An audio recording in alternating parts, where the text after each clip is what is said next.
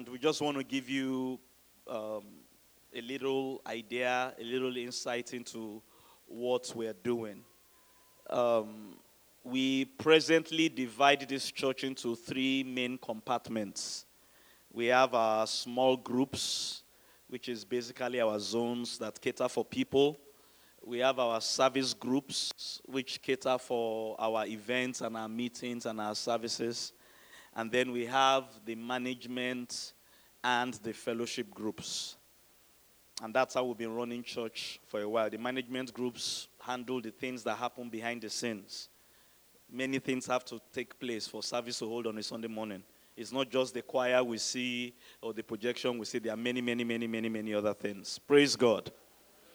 So we want to introduce a fourth group or a fourth platform or a fourth pillar for the church this season. And um, we are calling them para church groups. Let me quickly invite some of the people that are just going to discuss with me on the panel today. Um, Honorable, I have to get used to saying that. Femi Nuga, please put your hands together for him as he comes. Don't just clap, say honorable as well. Honorable Femi Nuga. Pastor Dupe Akinson, please come. You can clap better, come on. Um, Mr. Tunde Uweye Foster. And I think I saw Dr. Odia come in. All right, Dr. Odia, please put your hands together for her.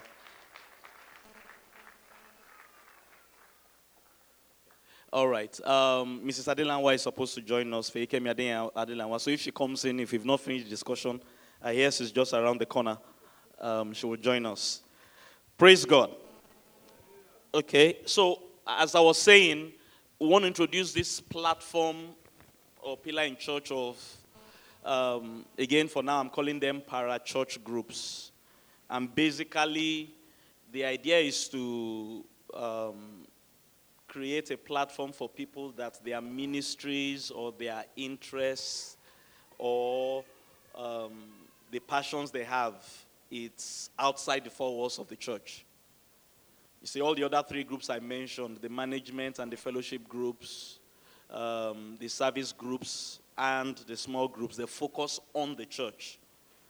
And God said, putting on my heart that, look, you need to create a platform for people that what they do mainly, where they spend the most of their time and their effort, it's outside the church. And this is what God said. He said, This will bring a lot of stability into your church.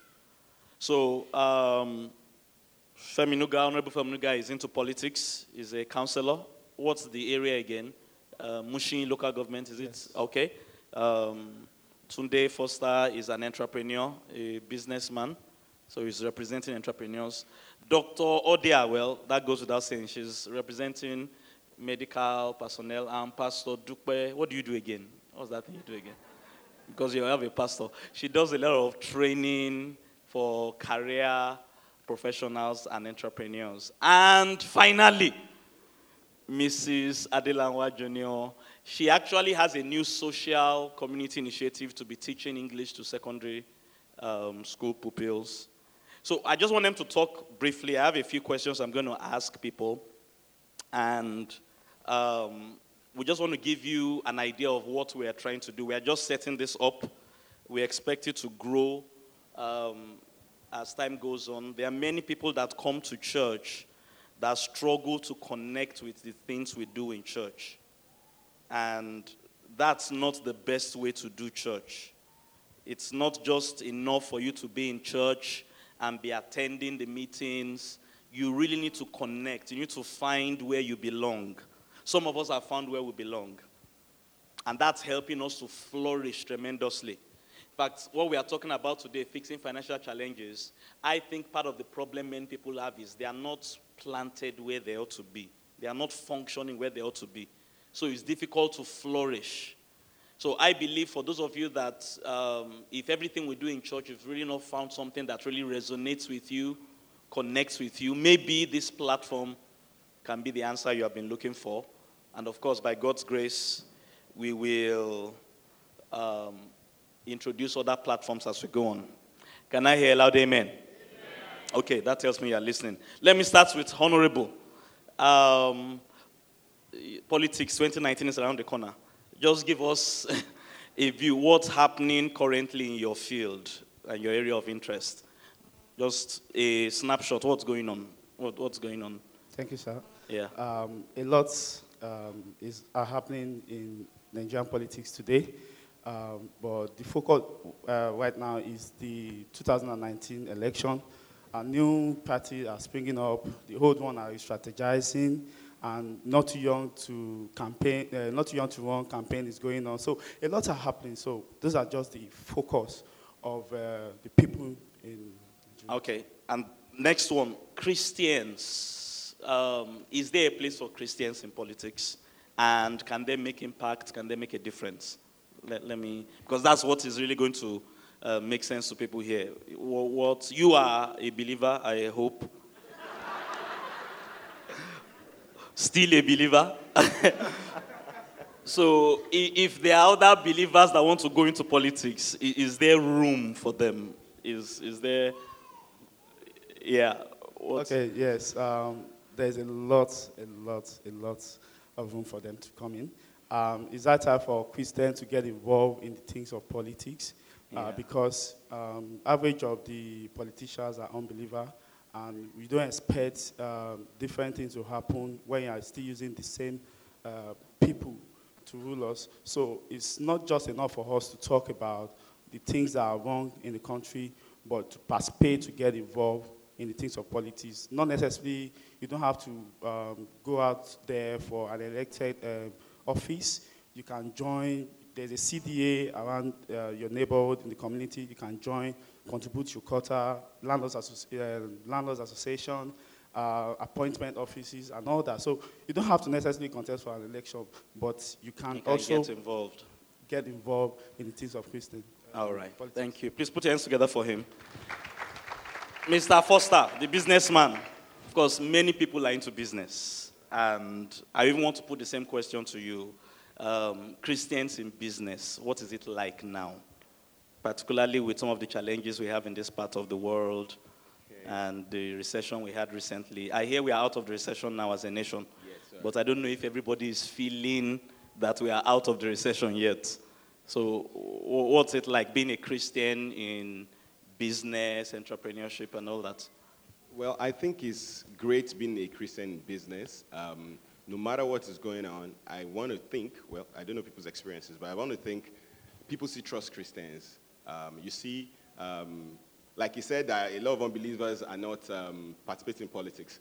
These unbelievers, um, a lot of unbelievers are, the ones that participate in politics. These unbelievers now use Christians to now get the things they want to do done. You know what I'm saying? Now? So I believe I people don't trust understand. Christians. They'll use Christians to get Yes, I mean, want, like- in, in their parastatals or in their something, they know that these guys can get the job done. So I okay, as believe, in to do the work yeah, work. to do the work, to Okay. get the real work done. So I think Christians has a place, especially if you attend a great church like this, where you are taught excellence. You know, you can go the extra mile. I know there's corruption out there and all those kind of things, but people will still look for that person that can get that job done, no matter what happens. You know, so it happens to us a lot where somebody there's, you bid for something, they don't give you, yeah.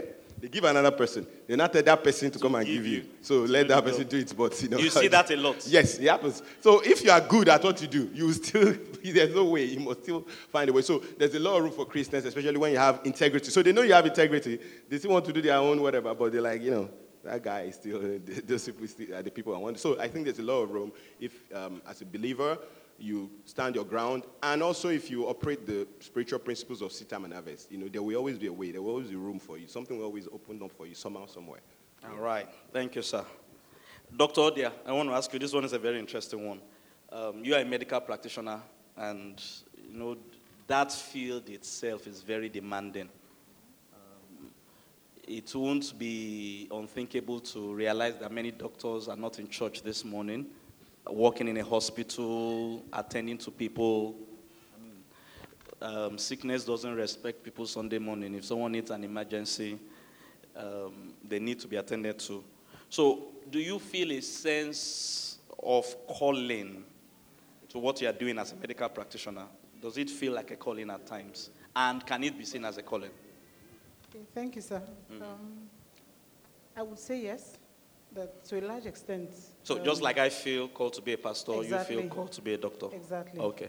I think it's a, it's, it has to be a true calling, as it were. Otherwise, you would do it in a very shabby way. Because a large part of being a medical person, a practitioner, is that you have to have empathy for the other person, for, Mm. For your whoever comes to you. people, yeah. Yes. So, and if empathy is not doesn't exist in your persona, if your persona doesn't exhibit empathy, it's difficult for you to practice and practice honestly Okay. from the mind. And being a Christian, and I mean a believer, not just a Christian, and in medicine, I feel that these are two elements that you can't separate that will take you a long way. Because if, the, if you have empathy already as a medical person and you are now a believer, chances are you can connect better with your patients and you can also even stand in faith with them Yeah. for their healing and for whatever it is. So most times I pray with my patients if need be. Okay. Yes, if they if they are, if I see that this is somebody that would require this and is open to it, and it allows them to open up more to you. And I think this even stretches beyond just doctors. Even nurses do that. Yeah, all medical. the medical uh, different. So there is plenty room in that field to do ministry. Oh, there's a lot of room, a lot of room because people come kind of broken, but in the body, some in the spirit. Spirit. And so when they come, you are really been, you've been positioned to be able to minister to them at that level Yeah. and take it beyond just treating their physical body. So if you find yourself in that position, you should be able to uh, maximize it and use the opportunity to, you know, bring them more into the faith that they have. Okay. Pastor Dupe, the same thing. You, I think what you're doing now mainly is training, coaching, um, career professionals, employees, and all that. And you're also a pastor. So we know the pastor one is calling. This training thing you're doing, um, in what way does it feel like a calling? What you do? And generally, people that work in the career space, can that be a calling for them and things like that? Absolutely. So, um, what exactly is a calling? What do we mean by this is my calling, this is my ministry, or this is what I believe I've been created to do? A calling simply means what you're doing to solve a problem. All right? So you can be in the career space and actually be fulfilling God's plan and purpose for your life, and that's where God has sent you to. Um, the Bible says that the knowledge of the glory of God shall, be, shall spread, you know, like waters covering the sea. For me personally, I had always been um, very, very averse to ignorance. I do not like ignorance. I mean, when somebody says, I do not know, or your actions exhibit that either you do not know what you're capable of doing or what you should know as a person, I, I feel the need to enlighten. So over the years, I thought, okay, maybe at some point I will be a lecturer or something, but it just never really jived. But it was after going through my practice as an HR person, I discovered that, you know, there's actually that grace on me that helps people, you know, discover, you know, uncover some of the things they have or things they should know about a particular thing. So I believe I'm a knowledge expert, and that's where I'm, I'm, I'm playing. All right. So, one of the things I, I think God wants us to do, like I said earlier, a lot of Christians just don't feel fulfilled serving inside church. Either they are not doing anything, or they can't find that thing that they can do with excellence inside church, or and what is really in their heart is out there. So, um, and that's really why we want to set up these platforms. One, we want to let people know that look, if that's where you feel drawn to, you feel called to, it's okay. Um, because the way God designed the church and the commandment God has given the church is that we should go out there, not just to stay in here. And um, training people, uh, making people better, um, it's something that definitely is needed. Okay, we have just five minutes. Now, your own, I saved you for last. Um, I just want you to just brief the church what it is God has put on your heart and what you want to start doing. Very briefly, then I will, Okay. I will ask. Thank you, sir. Yeah. So um, the idea is basically to give back to the society, help students, especially the ones in um, government-owned schools, to get extra tutorials for major exams that they would be writing. That's WAEC, um, Junior WAEC, WAEC, JAMB, NECO, for those that did not pass WAEC and all of that. So basically, that's what we, we are looking at doing. So it's something. I remember when I read the testimony of how it started, and we won't have the time to share the testimony, but it's something God put on your heart. Okay? And I know you've not started yet, you're, you're about to start, but you've done something like this before. Yes, we Okay. have. So at some point, I had a just like four people come together to teach maths and English. For I think that was about three years ago. For a few students in a school I volunteered in years back.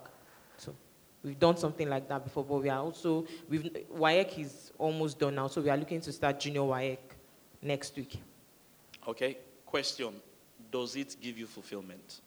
Yes, it does very much because um, looking at our society today, education is like at the lowest cadre. Our graduates are not sound. Our secondary school um, certificate holders, they are not. If you ask them to speak English, just common English, layman, it's not understandable. You will, you will struggle to hear. So in my head, I'm like, what exactly can I give? We can give um, skill acquisition is good. They can make money from it here and there. But what is that thing that they will carry with them for a lifetime and they will look back and say, thank you, because of you, I'm doing this X, Y, Z. Let me just quickly say this. A student that I taught in a, volun- in, a, in a voluntary class years back, the guy saw me, helped me to fix my tire, and he said, Because of you, I'm, I always want to speak English, and that's like nine years apart.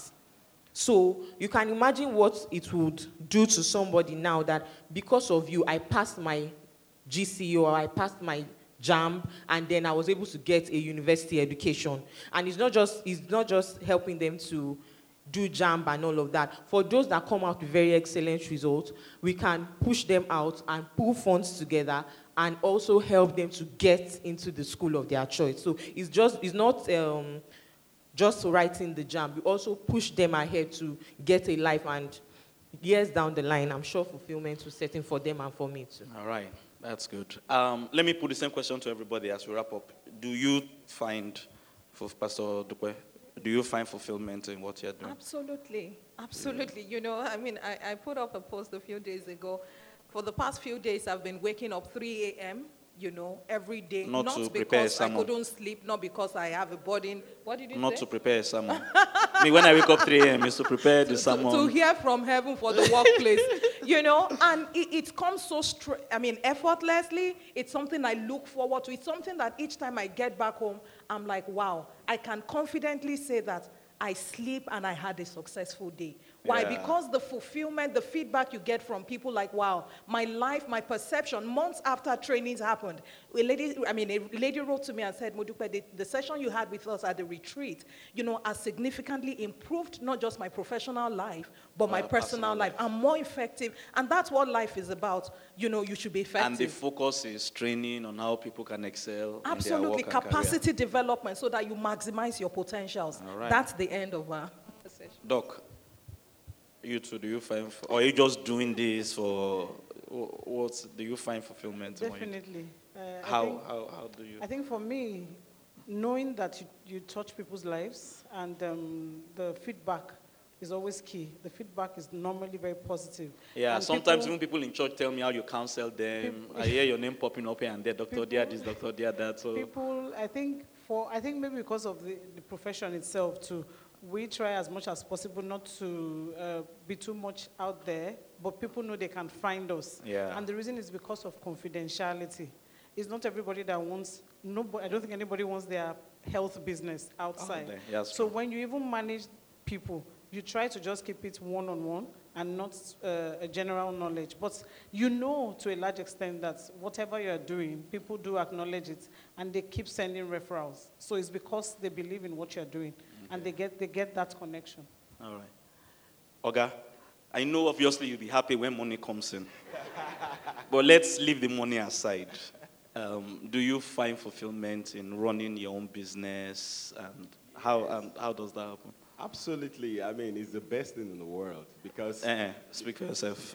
well, yeah, well, the best You see, in the world. let, let me tell you why I'm me- asking this. me, Let, let- let me tell you why I'm saying it. I find a lot of fulfillment pastoring. When people share the kind of testimonies we had today, and I hear that almost every day. Someone called me yesterday, he just got a new job, far better than he, he lost his job some months ago, was just, I mean, I just told him, man, you've colored my day. It's so I, I find a lot of fulfillment what I'm doing. So Yes, I find a lot of fulfillment what I'm doing. Number one, the fact that you can help a particular client to do something and you see the effect. Maybe in their competition, they take some market share, like, yeah, man, we did that. Then number two, because you can employ people. I mean, I employ like 10 people. So you just come to office, like, ah, good. And I can run away, do protocol work for one week. I'm not there. the money is coming a so apart from the money, there's fulfillment. There's a lot of fulfillment. I Uh, know. my- of course, the money too brings Money, money is a good fulfillment. Why did you go into politics? Talking about fulfillment, because you were also a businessman and you are still a business. You are still running your business, right? Okay. So, what uh, drew you into politics? And you, you, you are relatively new, right? Do you find fulfillment? I saw some pictures. You guys were cleaning gutter and things like that. So, wh- wh- what's your own? Okay. Um, the reason why I went into politics is because um, uh, I find that in my community there is a lot of things that need to be done, and and I also find that a lot of Christians just sit out there, they just talk and, talk and complain, talk and complain, and they don't do anything about it. So I took that step, and I mean from that day till now, the journey has been so smooth, the kind of divine relationship and all that. So. And Yeah, right you're now, I'm- always taking pictures with big boys these days. and right now, um, the kind of life, uh, I mean, it gives me a platform to touch more lives, to impact more lives. And for one thing that is common in my community is, ah, ah, we will counselor, we will, ah, we will not we will. And things like that happen. I mean, I hear that kind of feedback. All right. And, Okay, our time is up. Please let's put our hands together for our panel.